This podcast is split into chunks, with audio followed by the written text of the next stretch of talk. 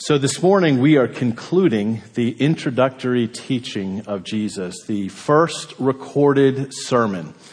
Uh, this was on the side of a mountain. You might know in your Bibles uh, there are little headings. We always say those are not literally the words of God. Those were the words of some dude from a long time ago who just said, "Here's where we're going." So in a move of genius, he said, well, I'm going to call this the Sermon on the Mount because it's on a mountain. So there we go. So this is the very first teaching discourse that we are introduced to with our Lord and Savior Jesus Christ. I've said this many, many times before. You must know the context. You must know what took place prior to Jesus speaking his cousin John the Baptist ripped out of the wilderness. He was, he, he was an attention grabber, but he called absolutely everybody into the waters for the baptism of repentance. And where he really started stepping on toes is when he called the Pharisees to do the same. He literally laid the playing field bare and flat for the ministry and the teaching of our Lord Jesus Christ. It is safe to say that Jesus' teaching here really is unlike any other. Sadly, it is also unlike what we hear in many churches today. Jesus spoke to the heart and he evoked deep conviction. He cut right through the veneer of religiosity and outward show of devotion to God and surface level acts of worship and he cut right to the heart. He also evoked anger, particularly from the religious leaders because of what we've just been saying. Jesus came on the scene and he literally upturned the religious establishment of the day.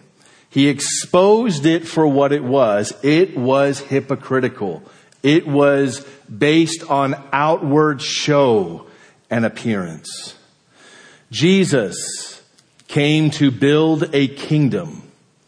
He says, you do not merit entrance into said kingdom. You cannot do what your religious leaders are doing.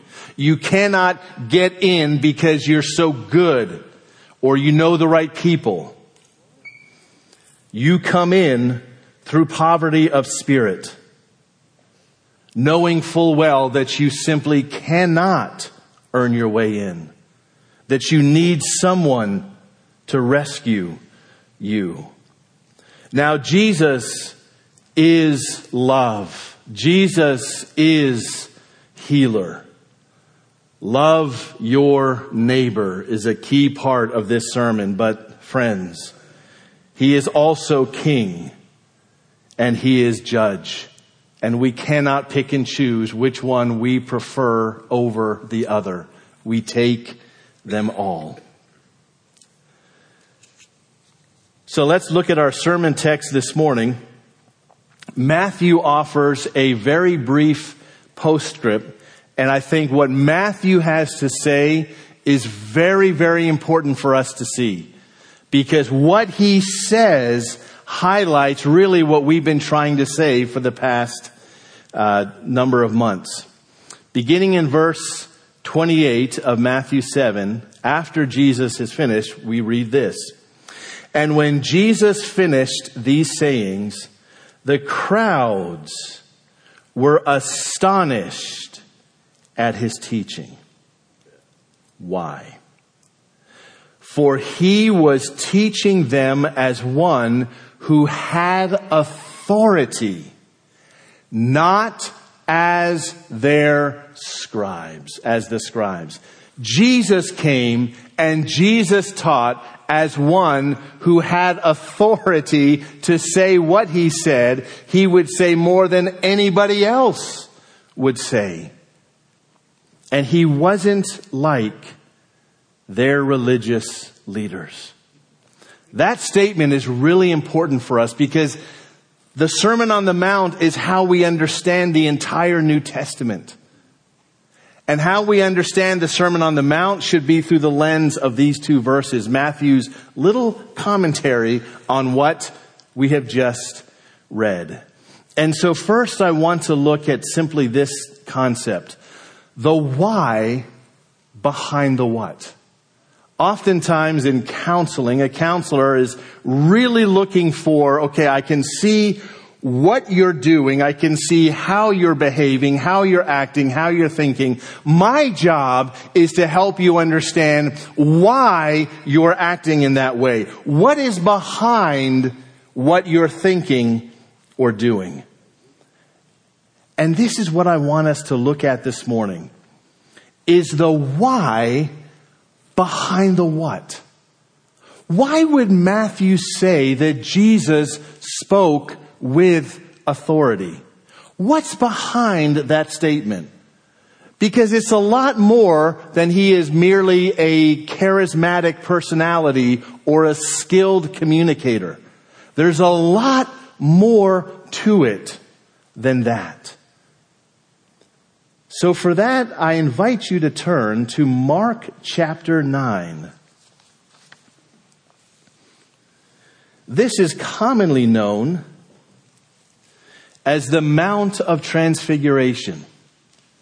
This is extremely important and it ties in directly with what Jesus taught on the Sermon on the Mount. The short version is simply this. Jesus, for a moment, his glory is revealed and he's accompanied in that moment by two very key figures from the Old Testament, Moses and Elijah. You might know that Moses is associated with the law and Elijah most often represents the prophets. So the idea here is you're looking at the law and the prophets and Jesus. Remember what Jesus said, I've come to fulfill the law and the prophets. So Mark chapter 2, we'll pick it up in, uh, Mark chapter 9, excuse me, we'll pick it up in verse 2. And after six days, Jesus uh, took with him Peter and James and John. So he took the inner circle and he said, I want you guys to come up with me.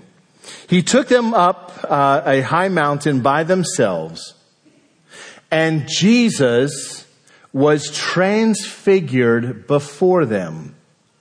His clothes became radiant, intensely white as no one on earth could bleach them.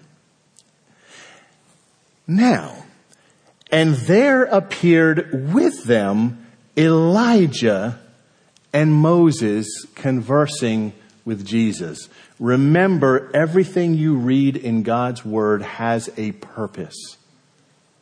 The purpose here is remarkable. But I must slip in a little character development. I often say we love Peter. We love Peter because we can relate to Peter on so many levels. Peter most often will speak long before he thinks what he's about to say. So now Peter is going to add his perspective and his commentary on this situation. So Peter said to Jesus, Rabbi, it is, it's good that we're here. This is a good thing, Peter says. Let's make three tents or shelters. One for you, one for Moses, and one for Elijah. That's his way of showing respect and honor to these three important characters. But why was Peter saying this? For he did not know what to say, but that didn't stop him. He said it anyway because Peter has to say something. For they were terrified, as would you and I be in the moment. Remember, fear is never a good motivator, never a good spring from which to speak. And a cloud overshadowed them, and a voice came out of the cloud. This is my beloved son, listen to him. Jesus, over and over and over again, is affirmed by his Father, beginning at his baptism. This is my Son. Listen to him. God himself endorses what Jesus has to say. But what happens next is so important for us to see.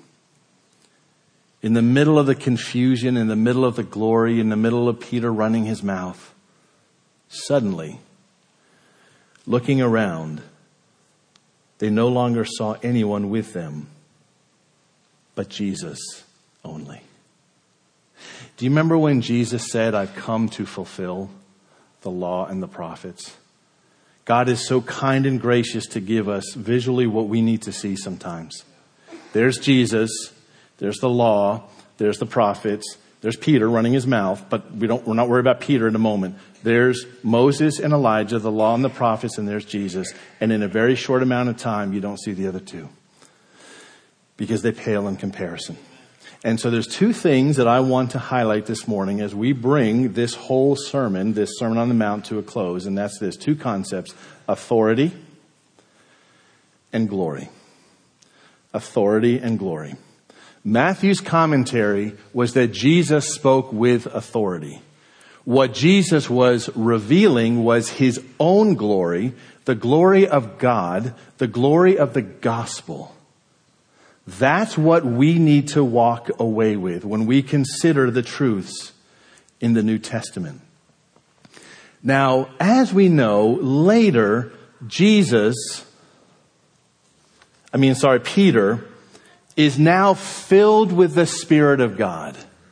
Peter becomes the chief spokesperson for Christ amongst the apostles in the book of Acts before Paul comes on the scene. I want you to see what he has to say in his second epistle. So this is 2 Peter chapter 1. Beginning in verse 16.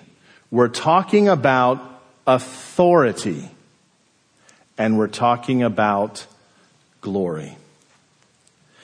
Peter when he opens his second letter, when he's just kind of getting started, and he's talking about the precious promises of God upon which we stand.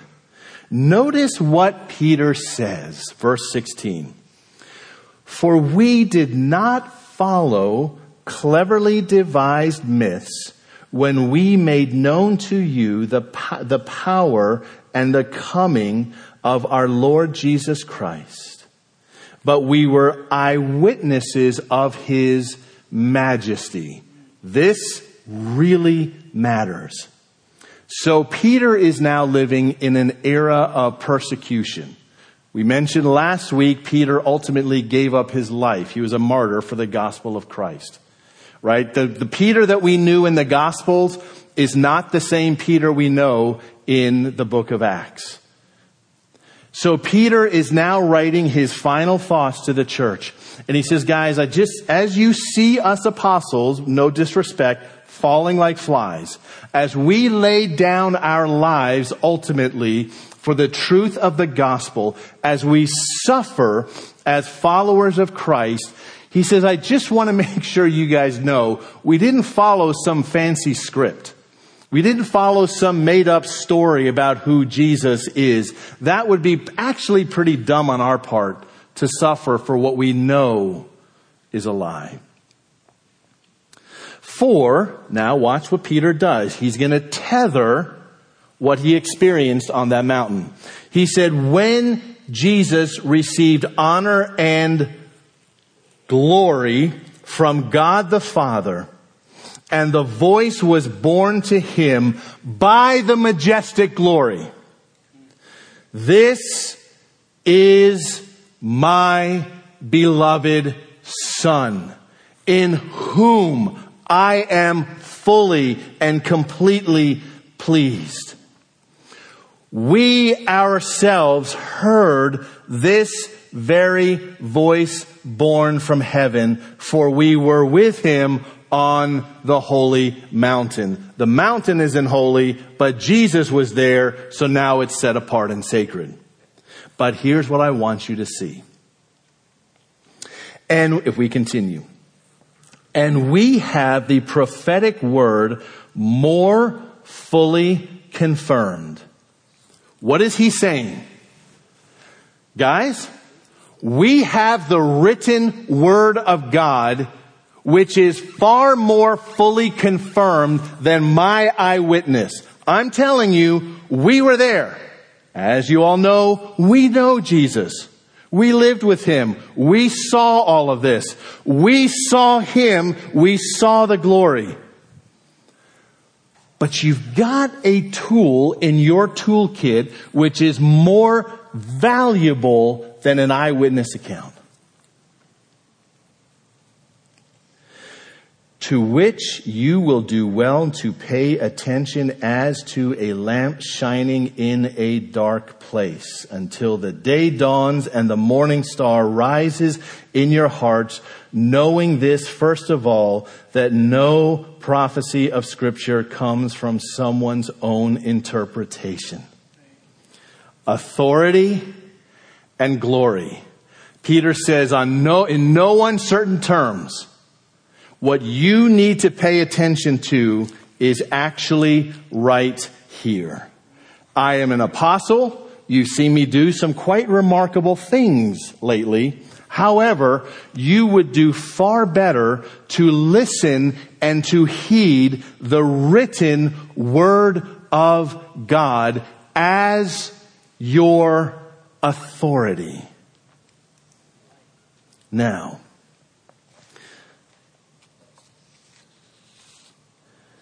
I've shared with you on many occasions my own personal testimony, my own faith journey, if you will.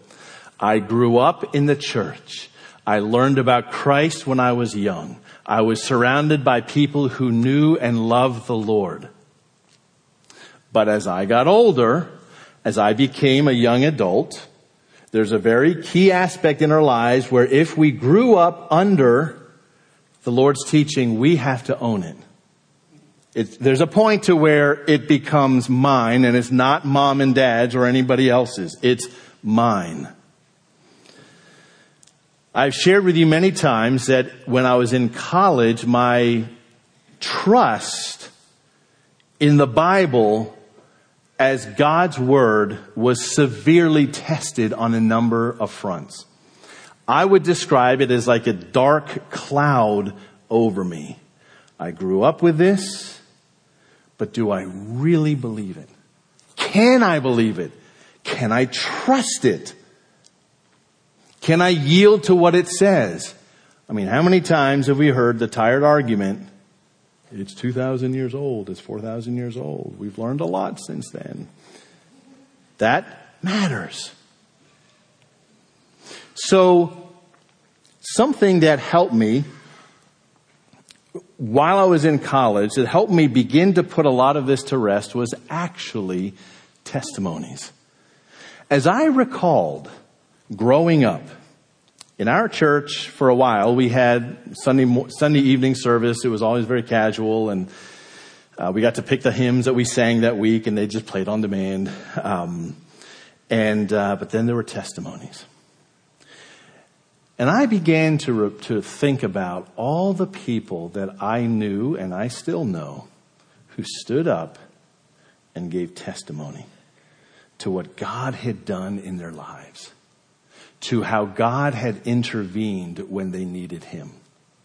You know those stories where you find out there's a catastrophic financial need that you have and you do not have those resources and then you check the mail and there's a letter anonymously with a check for about that amount, and you say, wow.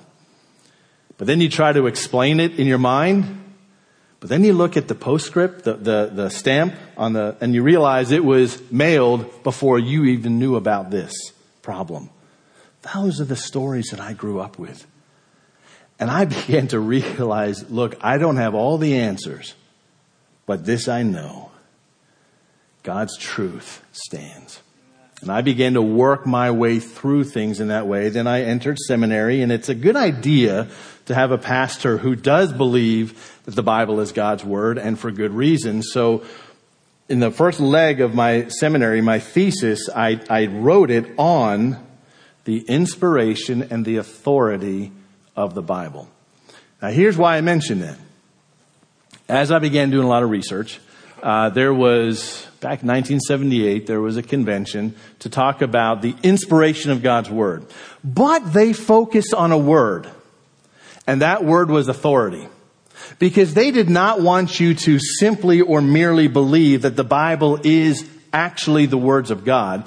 They want you to understand that by implication, if it is the word of God, then it has authority in our lives. That is, we are to believe and also obey the word of God. So I just want, one of the books that I read, I just want to read you, it's about a half a page. I want to read you, it's kind of dense, but follow what they're saying. The word canon, we often talk about the canon of scripture, which means, you know, the word of God. The canon signifying a rule or standard is a pointer to authority, which means the right to rule and control. Authority in Christianity belongs to God in His revelation, which means on the one hand, Jesus Christ, the living Word, and on the other hand, Holy Scripture, the written Word. As our prophet, Christ testified that Scripture cannot be broken. They went on to say the authority of Christ and of Scripture are one. As our priest and king, Jesus devoted his earthly life to fulfilling the law and the prophets. Remember the Sermon on the Mount. I will fulfill them. Even dying in obedience to the words of messianic prophecy. Thus, as he saw scripture attesting him and his authority, so by his own submission to scripture, he attested its authority. Remember, Jesus was obedient to death, even death on the cross. As he bowed to his Father's instruction given in his Bible, our Old Testament, so he requires his disciples to do not, however, in isolation, but in conjunction with the apostolic witness to himself, which he undertook to inspire by the gift of the Holy Spirit. So, we're almost done. Christians show themselves faithful servants of their Lord by bowing to the divine instruction given in the prophetic and apostolic writings, which together make up our Bible by authenticating, each other's authority, Christ and Scripture coalesce into a single fount of authority.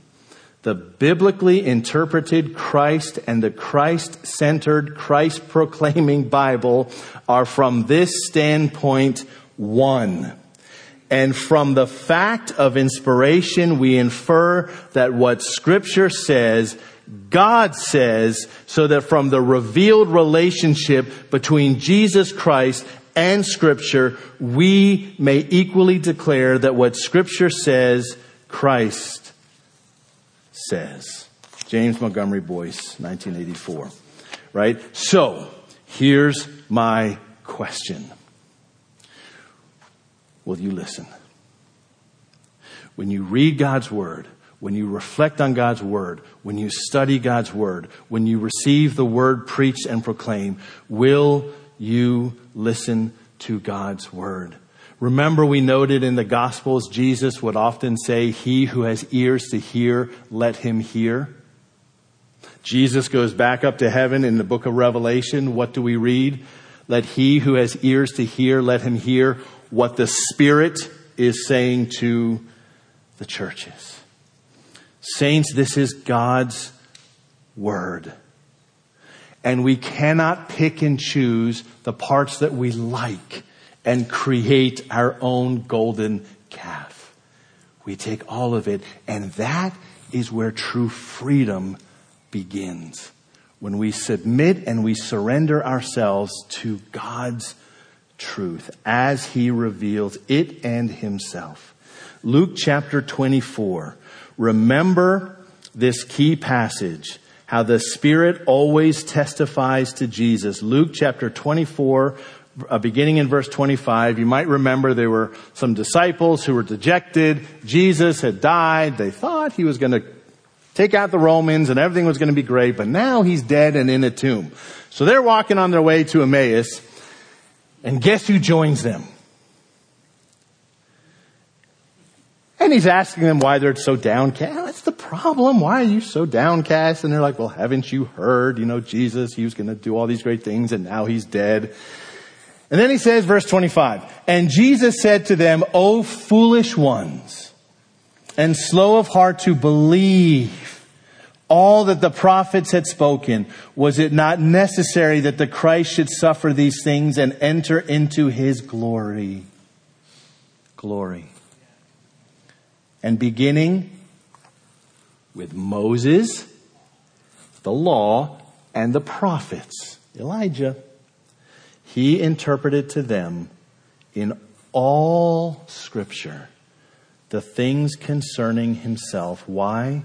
Because Jesus is the one who would fulfill the law and the prophets. Now I have a more practical question. Not just will you listen, but will you obey? That's the question. Remember Luke's parallel presentation chapter 6. Jesus.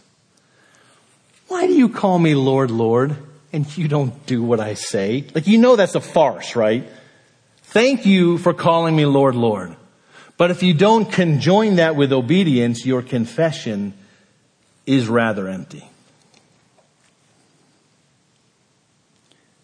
Notice this in the book of Acts. This is Paul's last time seeing the Ephesian elders. Oh, it's a beautiful passage. Paul recounts all the ways that he had invested into the church in Ephesus.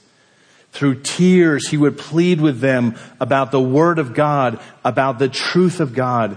He would do so publicly. He would do so from house to house about repentance towards God and faith in our Lord Jesus Christ. He says, look, I didn't just pick out my favorite passages. I testified regarding the whole counsel of God. All of it. All of it. And then he said this, I am free of the blood of all men because I faithfully showed you God's truth.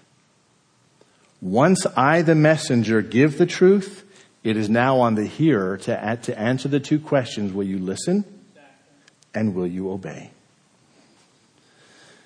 So, verse 32, that's what we're looking at. Oh, I love this. Now I commend to you, I commend you to God and to the word of his grace. Do you hear what Paul just said? I commend you to God himself. I have no one, nothing higher than God himself. I will commend you, your livelihood, your well-being, your spiritual maturity in your service. I'm commending you to God himself. And, and to the word of his grace, which is able to build you up and give you the inheritance among all those who are sanctified. You see, the word of grace, it gives life and it builds us up.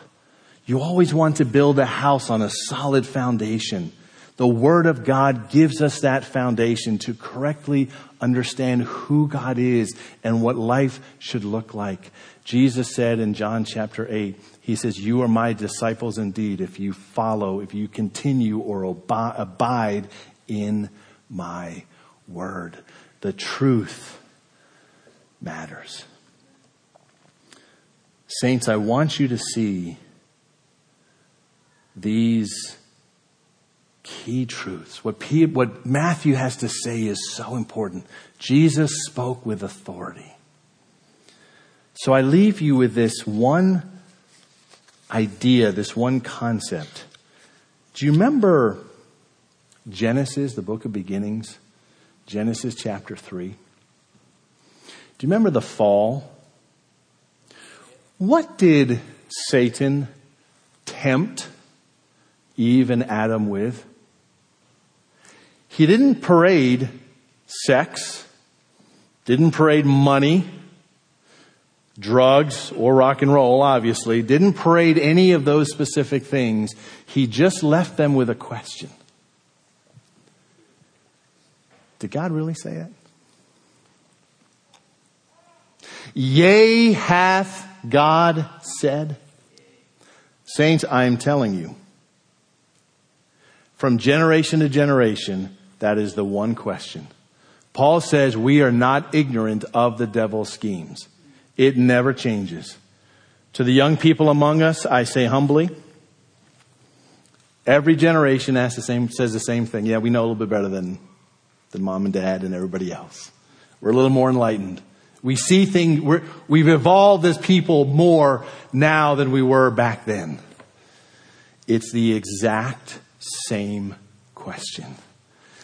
Did, God, did he really, did he, I mean, I know he said it, but did he mean it? Like, did he mean it in the way that you know it? Cause you're a little more advanced. You're a little more enlightened. You're a little more developed. You know more. Really, do you really want to go back and listen to what he had to say? Saints, Satan's, one of Satan's biggest and most powerful temptations is to have us question God's word. And I can tell you, God is altogether faithful. He did not write with a pencil so he could flip it over and erase it once we'd learned a little more along the way. He never did that. We can believe him we can trust him. In the same way as when he says, Whosoever believes in me will not perish. I'm banking my eternity on that. I will surely live accordingly. So I have a short video clip that I want to show. I'm going to close out in a word of prayer first. Um, so next week we'll take uh, one more spin through the Sermon on the Mount and bring it all together, just highlight some things because our goal is to go through in a detailed fashion, but I also don't want you to lose the forest for the trees, as they say. The Sermon on the Mount, I commend it to you. It speaks so clearly and powerfully to our need from generation to generation, and it sets up our understanding of the gospel and what the kingdom of God looks like. So would you bow your heads and just join me for a word of prayer?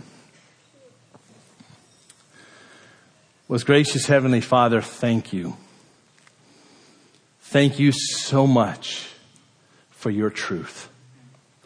Thank you for your spirit whom you've given to us. Thank you for the sure foundation of the gospel.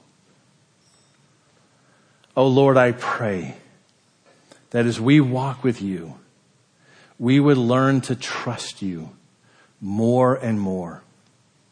That we would learn to not merely be hearers of the word, but doers of the word.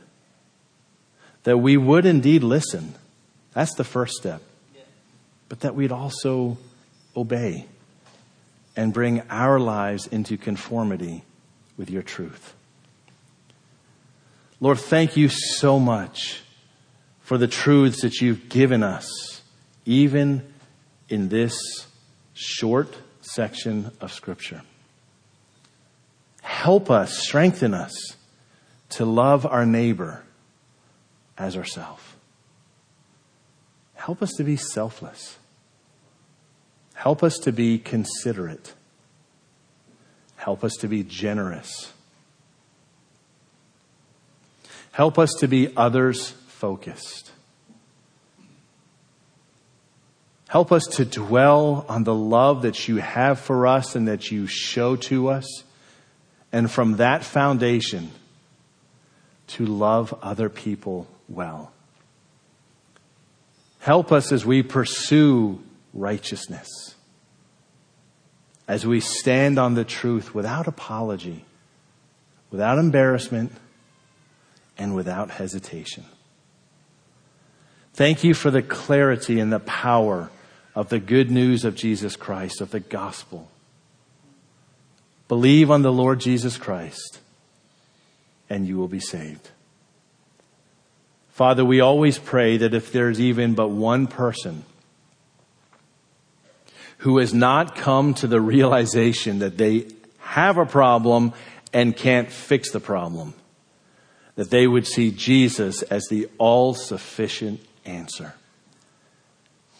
and turn to Him and put their faith, their confidence in the Lord Jesus Christ.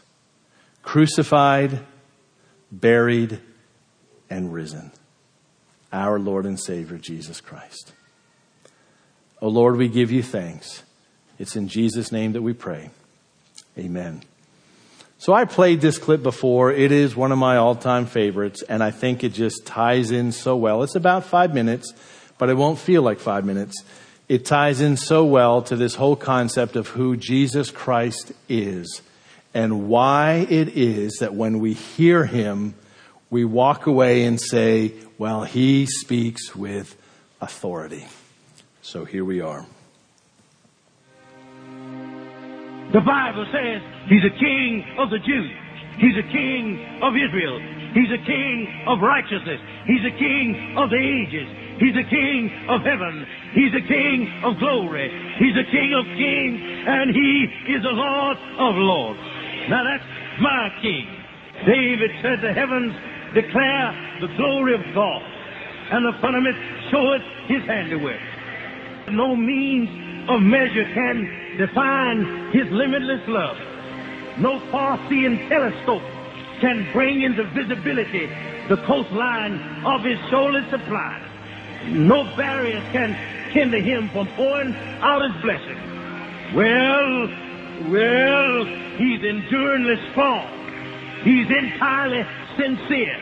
He's eternally steadfast. He's immortally graceful. He's imperially powerful and he's impartially merciful. That's my king. He's God's son. He's a sinner's savior. He's the centerpiece of civilization. He stands alone in himself. He's august. He's unique. He's unparalleled. He's unprecedented. He's supreme. He's preeminent. Well, he's the loftiest idea in literature. He's the highest personality in philosophy. He's the supreme problem in high criticism. He's a fundamental doctrine of true theology. He's the cardinal necessity of spiritual religion. And that's my king. He's the miracle of the age. He's the superlative of everything good that you choose to call him. He's the only one able to supply all of our needs simultaneously. He supplies strength for the weak He's available for the tempted and the tried. He sympathizes and he saves. He guards and he guides. He heals the sick. He cleanses the lepers. He forgives sinners. He discharges debtors. He delivers the captives. He defends the feeble. He blesses the young. He serves the unfortunate. He regards the aged. He rewards the diligent. And he beautifies the meek. Do you know him? Well, my king is a key of knowledge. He's a wellspring of wisdom. He's a doorway of deliverance. He's a pathway of peace. He's a roadway of righteousness. He's a highway of holiness. He's a gateway of glory. He's a master of the mighty. He's a captain of the conquerors. He's the head of the heroes. He's the leader of the legislators. He's the overseer of the overcomers. He's the governor of governors. He's the prince of princes. He's the king of kings. And he's the Lord of lords. That's my king. Yeah. yeah. That's my king. My king Yeah. His office is manifold. His promise is sure. His life is matchless. His goodness is limitless. His mercy is everlasting. His love never changes. His word is enough. His grace is sufficient. His reign is righteous. His yoke is easy and his burden is light. Well, I wish I could describe him to you, but he, he's indescribable. He's indescribable. Yes. He, he's incomprehensible. He's invincible. He's irresistible.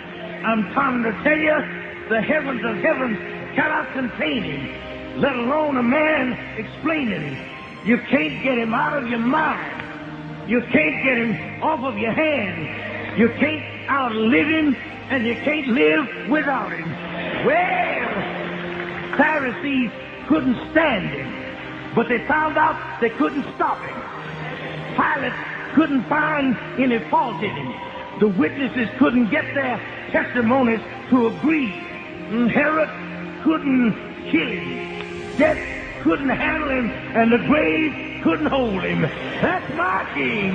Yeah! He always has been, and he always will be. I'm talking about he had no predecessor, and he'll have no successor.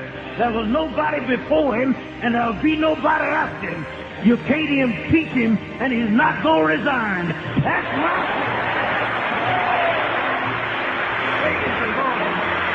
That's my.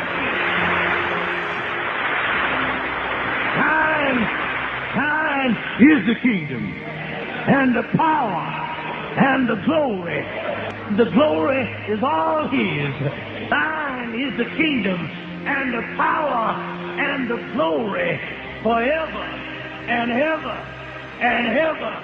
And when you get through with all of the forever, then amen.